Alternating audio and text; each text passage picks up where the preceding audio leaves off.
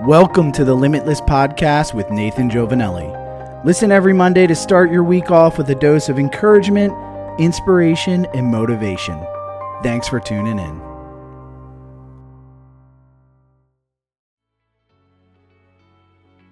Happy Monday, March twenty-eighth. While I was on vacation earlier this month, I read a book called Trillion Dollar Coach.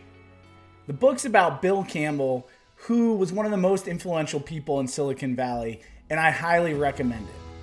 One of Bill's mantras really stuck with me. It was some advice he received while he was C E O of Claris from Donna Dubinsky, who said, "Your title makes you a manager. Your people make you a leader." See, we all know people that demand respect but have not earned it.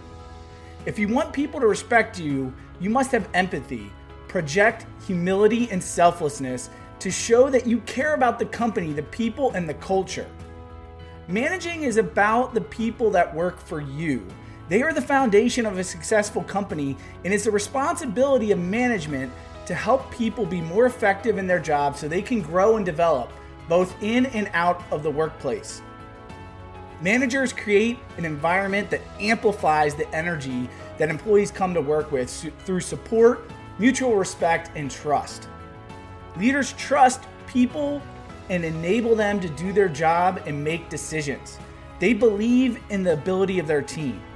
Great leaders gain respect through understanding each individual's unique career goals while being sensitive to their life choices.